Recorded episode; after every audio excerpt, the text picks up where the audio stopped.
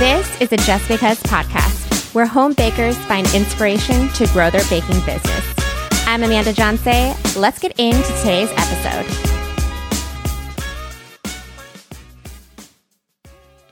Hey there. I just want to start off this episode by saying a huge thank you for all the support I've received since the launch of this podcast. To all who have left a review, sent me a D M, or emailed me your kind words, it really means the world to me, and just hearing your takeaways or what your favorite episodes are really helps me know what content to create for you. So please keep them coming and let me know what you want to hear on this podcast. So this episode is brought to you by my upcoming Instagram for Bakeries bootcamp. This four-week online course is a blend of Instagram strategies and business mentorship, and I'm opening up the doors very soon. So be sure to sign up for the waitlist with a link in the show description, and you'll receive an exclusive discount when the bootcamp goes live. All right. I am beyond excited to introduce today's guest on the show.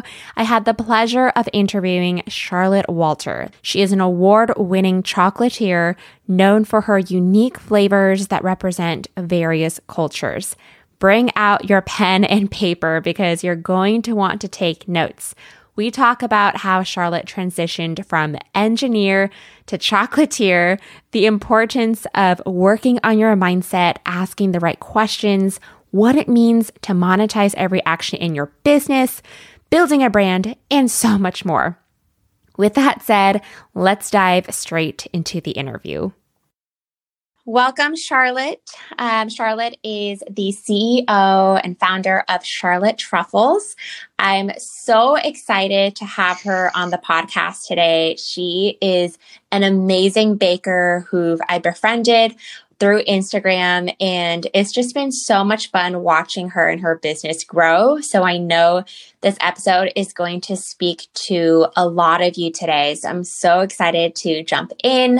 Um, I think what would be helpful is just starting out with your story, right? Like, how did you begin? How did you even find your passion for chocolates? And how did you get started with this amazing business? Well, first of all, thank you, Amanda, for having me on your podcast, and I am looking forward to see how I can help with your um, community.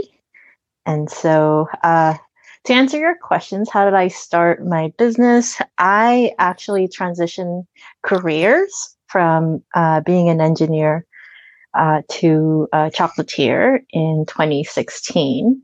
And when I started, I really wanted to st- create a chocolate shop where I really celebrate uh, the diverse voices that we see and hear in our community through chocolates.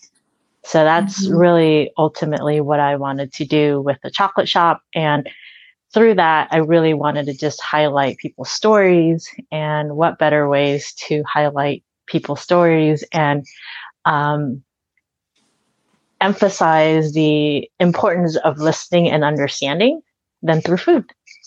So. Yeah. Wow. That's crazy. I love that tagline, from engineer to chocolatier. That could be like your business tagline. Exactly. Oh my gosh. So, but how did like this passion for chocolate begin? Like, did you just randomly come up with this idea to try out chocolates? I mean, chocolates are not an easy um, thing to create. So what was that process like for you? So it all started because uh, in two thousand eight, I, uh, my family and I decided to go back to Indonesia after immigrating to the U S in ninety-one. So that was like seventeen years that we've lived here, and was going to be my first time seeing my uh, extended family after we moved. And so, as many of you guys know, once you move here and you visit home, you bring home some gifts, right? Mm. And so I wanted to bring home uh, gifts, decadent gifts, and I thought about chocolate. And I also wanted to uh, bring home flavors that they're very familiar with. So a lot of tropical flavors. And as I was searching for them, I found that it was one, it was, or at least at the time, it was not as easy to find them.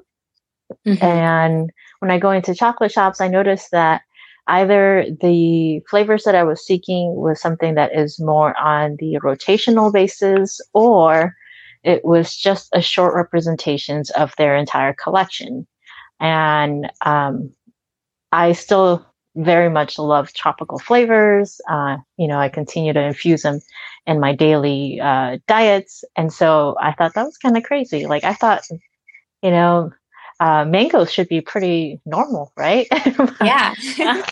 Well, yeah, right. so, so when I was going in, I'm like, oh, how come I can't find mango as easily? So I wanted to kind of change the narrative on that a little bit, and rather mm-hmm. having it be uh, a seasonal or something that's on a rotation, it would be something that I highlight uh, consistently into my collections. And so that's how it all came about.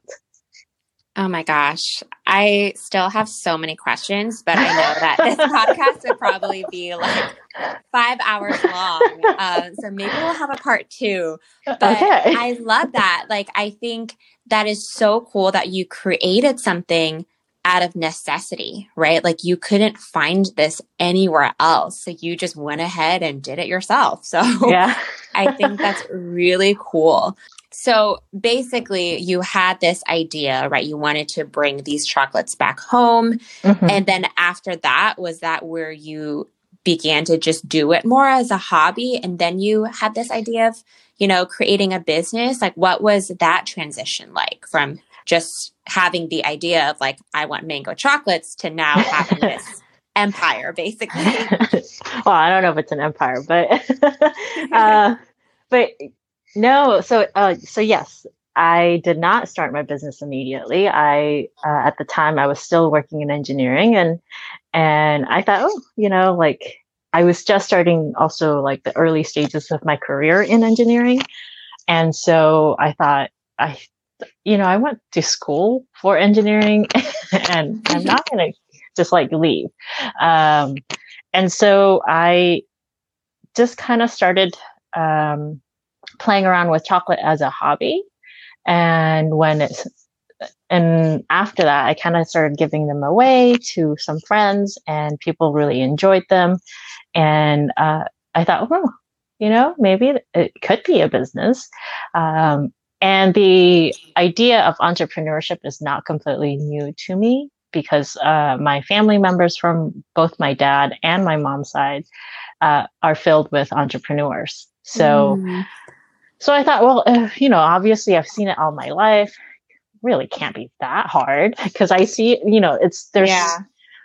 uh, like a good eighty to ninety percent of my um, generations above me are entrepreneurs.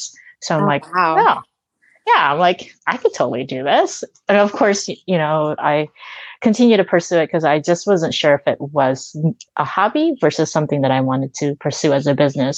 Mm-hmm. And I decided to keep postponing it. And I thought if I, you know, if it keeps calling on to me, then it's something that I should really try. And, but I was going to wait for time to really tell me where I should be in terms of uh, my career. And ultimately in twenty sixteen, things just kind of unfolded, uh, things that are happening at my work. Uh, you know, my company went through a couple acquisitions. I just finished my M B A and, uh, I was already married at the time. And my husband told me, like, if this isn't a sign, I don't know what else you need to tell you that maybe you should consider this. I was also starting to get really burned out with uh, engineering because I was working at a more startup style company mm. where I was putting in fifty, sixty hours a week, which for me was obviously uh, draining, but it was also exhilarating. So, um, I started thinking if I was going to put in that much hours into something, why not put that into my business? Why not turn that into my passion and see where it goes? Yeah. So. Wow. So when you talk about like you know, if it keeps calling to me, then maybe I'll look uh-huh. into it. Like, what does that mean? Like, what did that look like for you? Well, every time there was just a moment in the business, in my engineering life, that things got really hard, I would always think about, like, is, am I really meant to be in a corporate world? Am I, am I really meant to be just, you know, clocking in my hours here and there? And so I always looked at other people who uh, were oh, are entrepreneurs and how much they enjoy being an entrepreneur. Um, and despite the fact that it was also just as draining to see the like excitement in their eyes and their like, you know, pride in mm-hmm. what they build, was something like, hmm, maybe, maybe there is another set of life for me. So that was, and it just kept coming back, yeah, you know, over and over again. And of course, when I took my M B A, and my old boss kind of made fun of me because he was like, oh, you took your M B A because you know you were going to do entrepreneurship. And I was like, no, not really. So, I mean, because the, the company paid for like uh, part of my school. So that's why he made oh, fun of awesome. me. Awesome.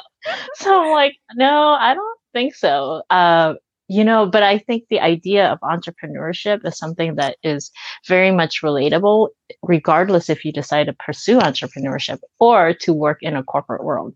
Because I think uh, entrepreneurship is just all about thinking outside the box and being resilient and trying to consistently like get up and figure out a solution. Right. And so that's that is the reasons why I was excited for some of the classes that I took in um in my M B A course. And so again, after it all unfolded, I was like, well, I'm burned out. I might as well take a year off.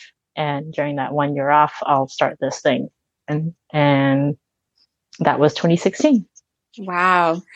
So during this year off, what was that like for you? Like, did you come up with, you know, this grand plan before your year off started? Or, you know, did you give yourself a timeline? Like, okay, if, you know, this business thing doesn't work in this year, I'm going back to engineering. Like, what were, were your thoughts during this time? Yeah. So, uh, in, like I said, I graduated from M B A in twenty sixteen. It was June, twenty sixteen. And I left corporate world in, um, December of twenty sixteen. Mm-hmm. And as part of the M B A class or, you know, program, you had to do a capstone class, which just encompasses everything that you've learned. And I had a, an amazing professor who just, uh, to really be able to combine everything that you learned, he suggested that we would create a business, like a fake business. Now that could be a business that you really want to pursue or just a fake business so you can just pass the class. Right? Yeah. um, and so my friend at the time was like, oh, I don't really have any ideas. I'm like, okay, well, why don't we play with the idea of the Charlotte Truffles? And so uh, through that, we've kind of put together a business plan. And, um, and when I kicked off the company, the, when I did the soft launch for the company in December, I kind of used that as a leverage point, but, you know, since then a lot has changed. Um, and yeah, I think ultimately the idea of like being able to speak diverse or share the stories of our community really was refined during that M B A program. Mm-hmm. Um, And it gets uh, continued to be refined afterwards. Because uh, when I first was in the M B A class, I said, well, I really wanted to just reconnect back to my culture.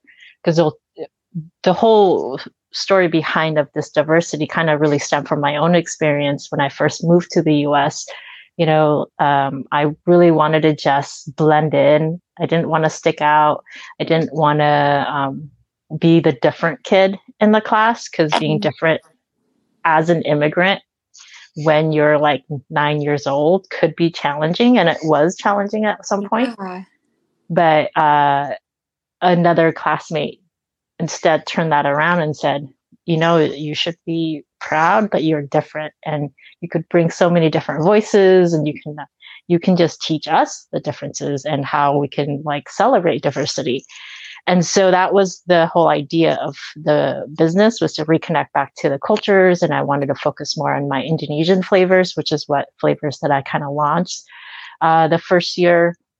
But I realized that there's more needs outside of reconnecting back to your own culture. I think to really be able to understand our community, we need to also be able to be willing to listen to stories, uh, mm-hmm. people's personal stories. And that's how I expanded it and, and refined the mission statement to where it is today. Yeah. Uh, that is so beautiful. And I think that's, you know, one of the main reasons why I really look up to you and I love what you're doing, because I think in the baking industry, you know, especially when I first started out, it just seemed like everyone was doing the same exact thing. And it was really mm-hmm. hard to find, you know, other bakers who were successful who looked like me. You know, I think, right. you know, I didn't have the same story as you, but starting out in this like baking world, I wanted to look like everyone else. And I was scared that because I'm Vietnamese or because I, you know, I look a certain way, like I wouldn't mm-hmm. be accepted. So for you to be, you know, a leader in the chocolate industry and the chocolatier world and emphasize the importance of diversity and like coming together with no matter who you are, what you look like, what your story is or your background, mm-hmm. I think that is so beautiful. And it just also ties into this idea of food and baking, you know, being a universal language. And we shouldn't have everything look the same. Like we need to learn from each other and learn from our communities. Um, so I really applaud what you're doing. I think Aww. It's incredible. And it really, I feel like your core value and your mission statement like really is exemplified in the way that you market, in the way that you sell your chocolates. Like, can you go into a little bit of that? Like, how did you find that voice? Like, how did you become so confident in the way that you sell your chocolates and like, you know, emphasizing this whole idea around diversity? First of all, thank you. Uh, and no, it's not, it's not a perfect road to get to where I am. Mm. There was definitely a lot of, um, There's a lot of sleepless nights where I was trying to figure out, how do I stand out? You know, as you were saying earlier, you know, you when you started your business, you didn't want to be like everybody else. It's exactly the same with me, right? Um, because there's a lot of other great chocolatiers who have perfected uh, the more, I'm going to say standardized or mm-hmm. um, regular flavors that everyone is accustomed to. And so uh, I wanted to highlight, again, everyone's story through chocolates. And I just wasn't sure on how to be able to uh, create a mission that was um, something that I was going to be really proud of and speaking of. And at the same time that could people could latch on. And not just because I'm an immigrant. And that was actually one of the questions that I got from one of my coaches was, uh, so you are really, you know, you're so excited and you want people to connect to other cultures and things like that. But that's because you're, you know, because of your own personal experience. But why, why should I care? Right. Like, and so mm-hmm. I, I, I looked at him like, because you should. He's like, but uh, he was he was like, but you, that's not a convincing enough story. And so I think being able to find your own mission statement, your find your own drive, your own um, you know, excitement is something that's going to be extremely challenging for each of us to to be able to trans or transfer that to, you know, create it into a mission statement. So ultimately at the very end, it took, you know, this progress was a two or three year progress of yeah. constantly um, journaling and trying to really dig deep on how to create it. And once I figured it out, it was easy. Everything else, uh, like trying to figure out how to name your product, how to, you know, come up with new flavors and how you market it. Those are something that is easier once you figure out exactly what your core values for your business is. Yeah. Oh, I love that you're bringing this up, because I think for a lot of my students, I try to emphasize the importance of building a brand. Like I think mm-hmm. so often bakers just come into creating a business just thinking mm-hmm. that they're only selling cakes. They're only selling cookies, right? But no. you're yeah. you're like totally the amazing example of like what it means to actually create a brand. Like you are more than just chocolates. And like, I know that if I'm buying from you, I'm buying something so much bigger. So I love that you mentioned like journaling and like how it was a really long process, because sometimes it's not that easy to figure no, out what yeah. your core statement is, like, you know, what you stand for, what you believe in, and what um, your core values are. So I'm really glad that you're touching on this about like the idea of creating not just a business, but a brand, and how once you figure that out, everything else will align. And like you said, everything else will be easier because you know what you're actually standing for. Yeah. And I think it requires like also uh, being ready to ask, uh, being ready to be challenged by a coach or by a, you know, uh, a friend or somebody, right? Because mm-hmm. not everybody is ready to take in those hard questions. Even if you're planning to make this business a successful long-term business, you know, running a business is challenging. And so mentally you have to be ready um, to be able to answer this. Because I've received those questions multiple times already, you know, during my M B A, when we were trying to create the business plan. And even at the early stages of my business, I was like, oh, I'm just selling chocolate. But I knew I wasn't selling just chocolate per se. I just wasn't able to be able to curate it in in a nice package. And I, even at this point, I still feel like it could be tidied up even more. And yeah. so uh, it's, you know, you should, you, you shouldn't feel like you have to have the answer in the perfect format today. Yeah. So, um, and just be ready to put in the effort to kind of let it evolve at its natural progression. Yeah, I love that. And that's so encouraging because, you know, you've been in this business for a couple years now, and you are still saying that like, it's still a journey. You know, you're, you yeah. haven't figured all of it out yet. I like the idea of, you know, your business is kind of like a living, breathing thing. Like just like us, it's mm-hmm. always going to evolve. So even if you decide on something today or what your mission statement is today, it doesn't mean that that is final, you know? Exactly. Like, and I just want to highlight a little bit, especially if you're thinking of switching it. We're at an incredibly strange time. You know, you've probably heard multiple business owners saying pivoting, right? Yeah. It's okay to pivot. It's okay to just like, you know, if I even decide to go and say, you know, I don't want to do bonbons anymore. I just want to do focus on chocolate bars and strictly these type of things. It's still okay. You won't know what you don't know. You yeah. won't know what you don't like until you try it. Exactly. So, yeah.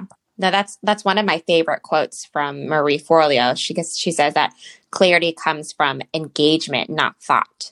Yeah. So you can't just like think about it and assume things. You actually have to, you know, take action and do it. So yeah, um, yeah. And I love that.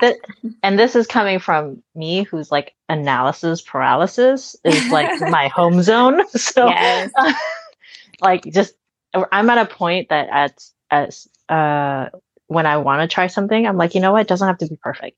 I don't know if I even have the right packaging for it. Let's just go. Yeah. Because you just don't have the time, you know, yes. to perfect it. Because what if you perfect it and you're totally missed the boat as far as what you think the customers need? So let the customers guide you what they want, and you can further refine it. Mm. Oh, that's so good. Yeah. Because we can be so in our head sometimes and assume mm-hmm. what our customers want or need.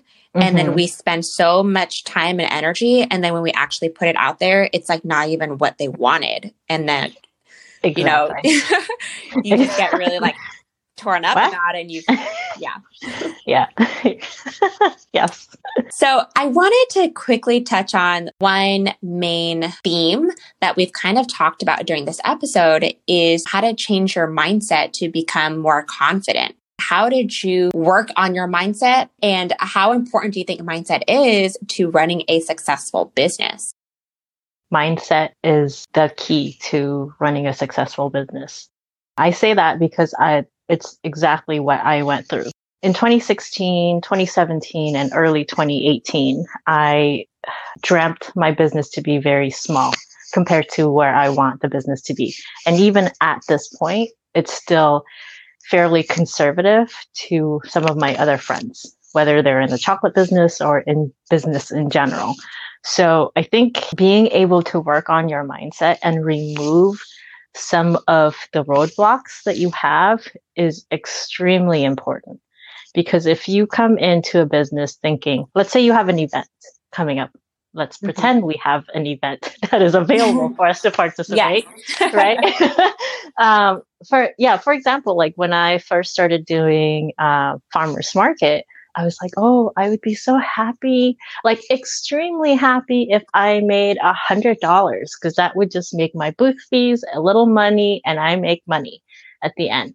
And now looking back and sitting here like a hundred dollars, are you kidding me? Because then it would be, you know, it's uh, there's just so much involved in setting up those booths and things like that, that at the end of the day, you're not making any money. But again, if if your mindset is like, let me just win a little, you're going to win just a little, right? Mm. Because that's where you've set your uh, success uh, post. But yeah. if you come in and say, I think I'm going to kill it and I'm going to make sure I win, you know, gain X dollars during the entire time that you're doing that event, you're constantly churning. You're constantly assessing what is going on in your booth, what's going on with your sales. How can I change it up? How can I make it more enticing? How can I make it such that people are more willing to buy? How can I create a stronger connection? You know, all these things comes up to a completely different level if you put a higher goal. So, and it's something that I had to really work on um, quite a bit because I seriously thought when I first started my business that why would somebody buy my chocolate? I mean, I have no name or like no brand recognition. There are so many great chocolatiers in the Bay Area, and they've been in the business for twenty plus years, right? And they've worked with famous chefs and this and that. And and I'm like, oh, little old me is not going to get anywhere. And, mm. and that's exactly where it went. But as I uh, started transitioning my mindset, saying like, you know what? I left my career to start this. If I don't make it, like I don't make it. Yeah. So, uh, so that's when I've also worked with a coach to start changing the mindset and just seeing each obstacle rather than being an obstacle that's going to defeat you, more of like seeing it under the light of, I'm going to win that. That's just going to be a small tick mark in my list of I've completed for the year. And then after this goal, I'm going to aim for a higher goal. And and also defining what success means for each event, each goal is something that you also need to work on. Because I've always thought that in order for me to be successful, I have to be perfect. I have to do this and I have to do that. And, you know, like I put so much pressure on myself to make sure that that event is going to go without any glitches. And you know, that's not true. Yeah. Right? Yeah. Like, you'll forget your cart somewhere. Oh my God. So it's, um, but I mean, I still have that mindset uh, ultimately, but I'm getting a little bit more comfortable in saying like, you know, it doesn't have to be perfect as long as I could just say this. So. Yeah. Wow. But it's, I feel like that was just like a coaching session in itself, like that.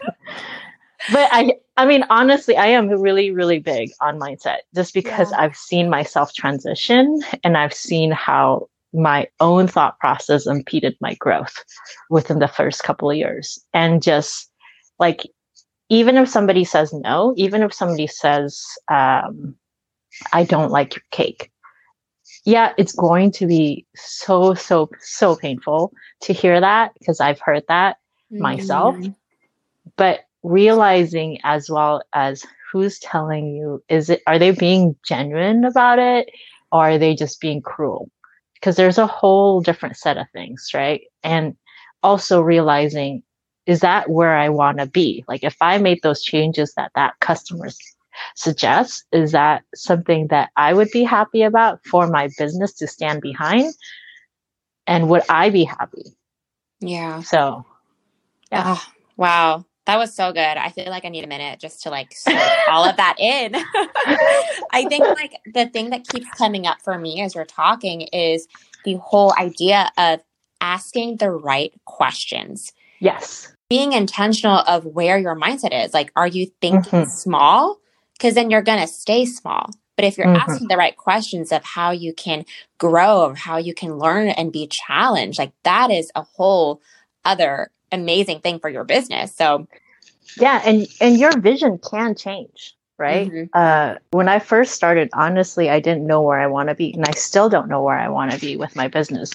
But at the same time, now I know, hey, those big events that I see big, big brands can do, you know what? I can do that too. I don't have to like super kill it like the way they do it, but I can just be there and I can like be a sponge and learn from them.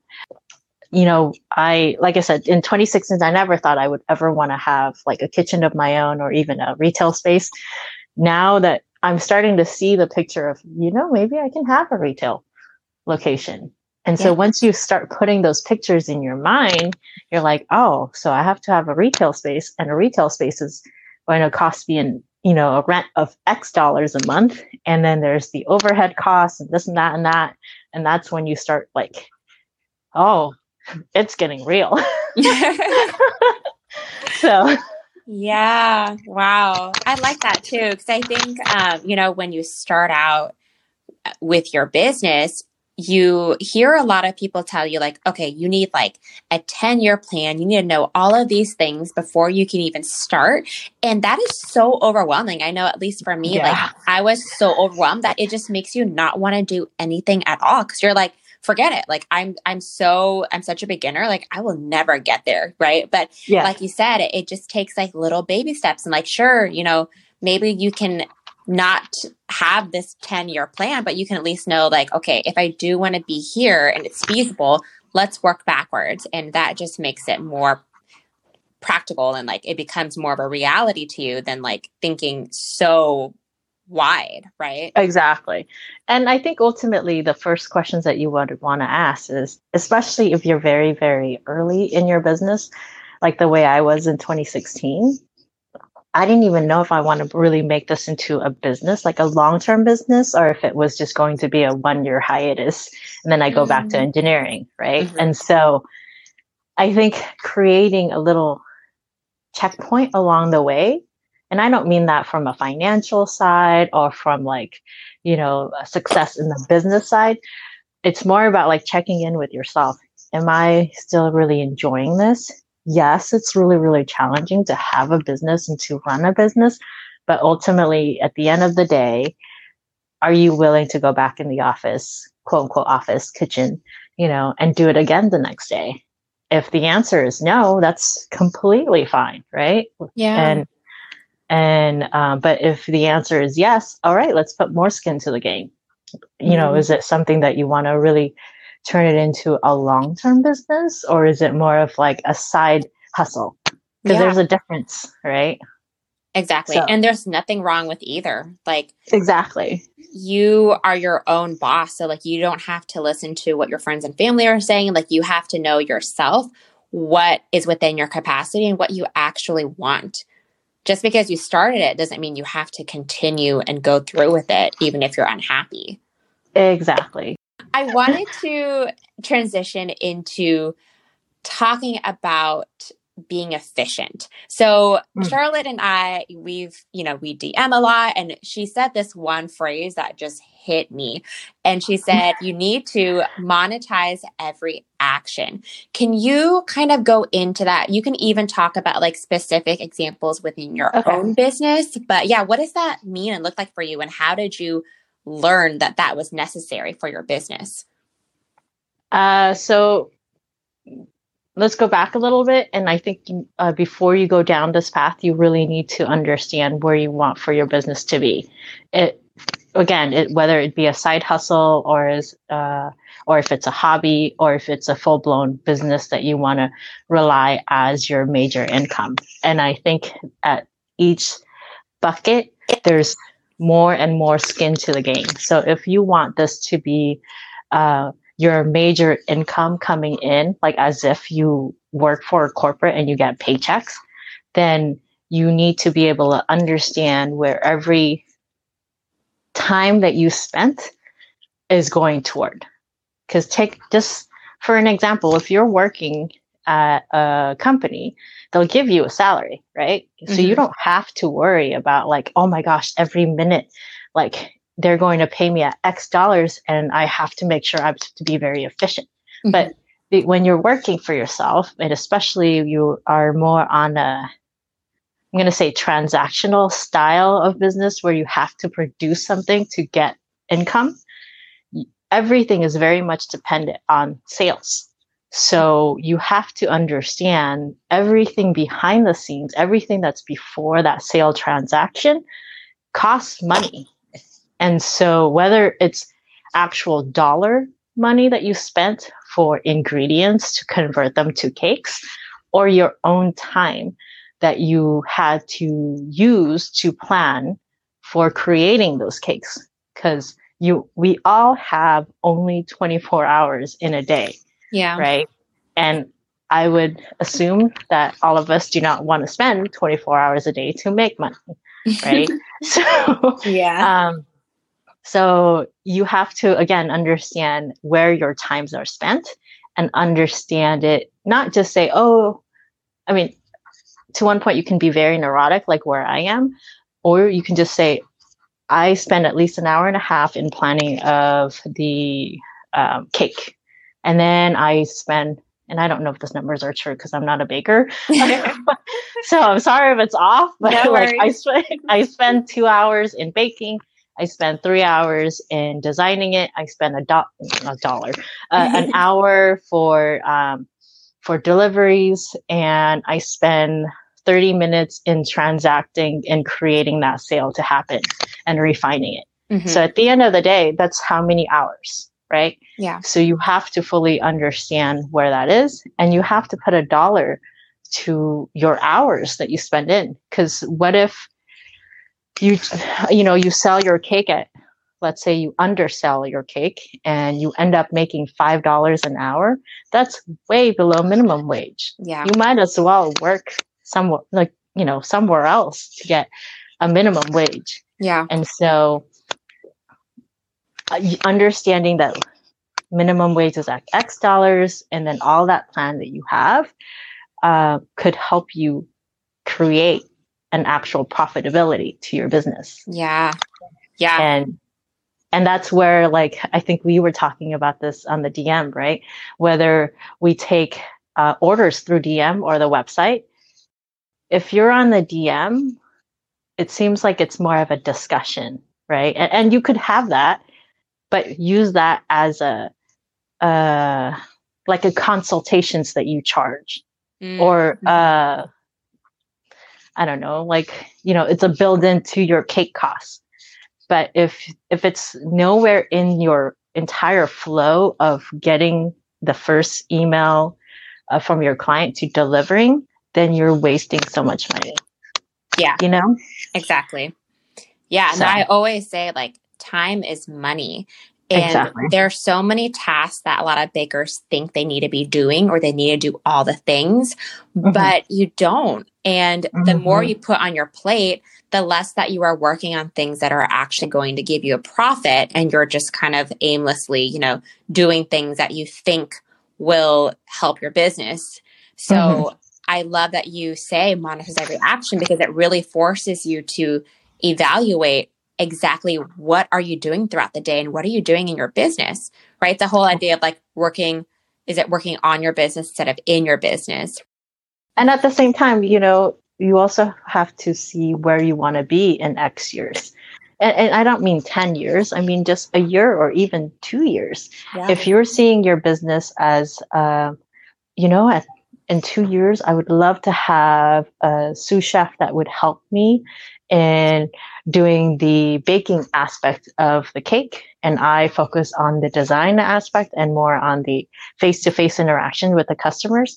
You have to pay those bakers. And if you're not charging enough for your cake, you, there's no way that you can pay a baker or a sous chef to help you. Yeah. Right. Um, unless you're continuously tapping in, whether it's through loans, through investors, or or through bootstrapping. But even if you have a loan and investors, they're going to start asking you, like, I gave you so much money, where did it go? Yeah. Right. You're like, I paid people. Yeah. I think it'd be really cool to kind of like get a behind the scenes look of your business. I'm like not familiar at all with the chocolate industry, but what does like a typical, maybe a typical day look like for you? Obviously it's going to be different every day, but mm-hmm. it'd be really cool to kind of take a look inside your brain. You know, do you like batch work? Like where are you efficient in your processes and your systems? Some examples would be really cool for, I think, the, the listeners to understand. Yeah, so um, I have very two to three different uh, type of schedules. Like during the slower season, I have, which is now, is I batch my work by the days. For example, during the slow season, I really work on the back end of my business. What am I going to be offering for the holiday seasons? How am I going to package and price them? And all these things, right? And so Mondays are usually my marketing Mondays. Tuesday is my finance. Wednesday is my wholesale. Thursday is sales. Friday is fun days. Fun days meaning um, being in the kitchen and coming up with new flavors or just refining things or just the science aspect of recipe development.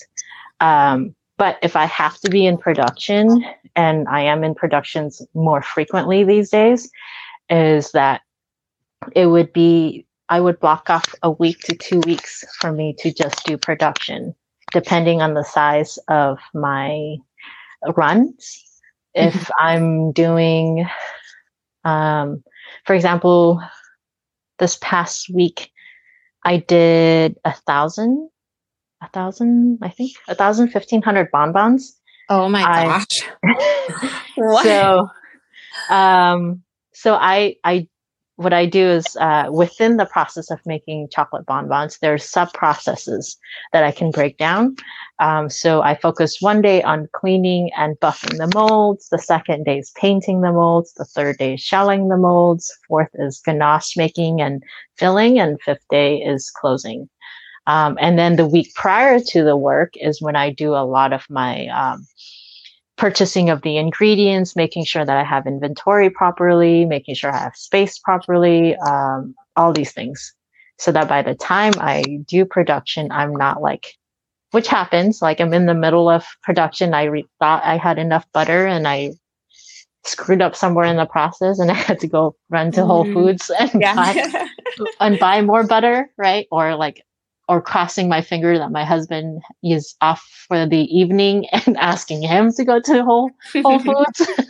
um, but if you had to do it, that's going to Whole Foods is literally five minutes from my house. But by the time I come back, it's twenty minutes. Mm-hmm. I could have been somewhere else along in my production uh, stage. So, uh, so yeah, that's kind of how I do uh, my days. And then Uh, after production ends, I do packaging, and you guys know packaging is just, you know, as intense as actually making.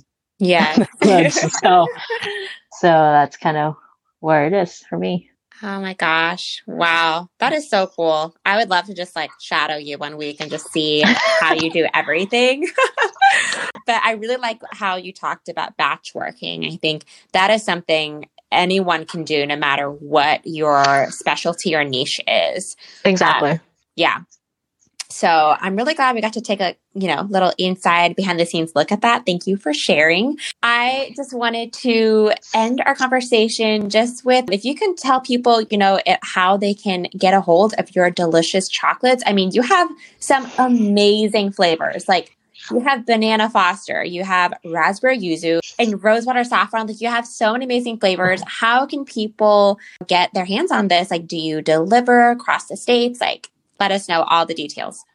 Oh, well, thank you. So I am uh, solely focused on Bay Area um, patrons only. So I do local deliveries and pickup. My website is charlotte truffles dot com with two F's and two L. Mm-hmm. Maybe I should say it first, two L's and two F's. Yeah. And then uh, you could also uh, find my social media. Like, if you would like to see the behind the scenes on how chocolate is made, follow me along on Facebook or uh, Instagram under uh, Charlotte Truffles. And then if you like to visit me, you can also visit me at the Menlo Park Farmers Market on Sundays. Uh, I'm there every Sunday unless it's extremely hot. And you can purchase everything online uh, through the website. You can also choose to customize your boxes online as well. Amazing. I'm so, so blessed to know you and to have you on this episode.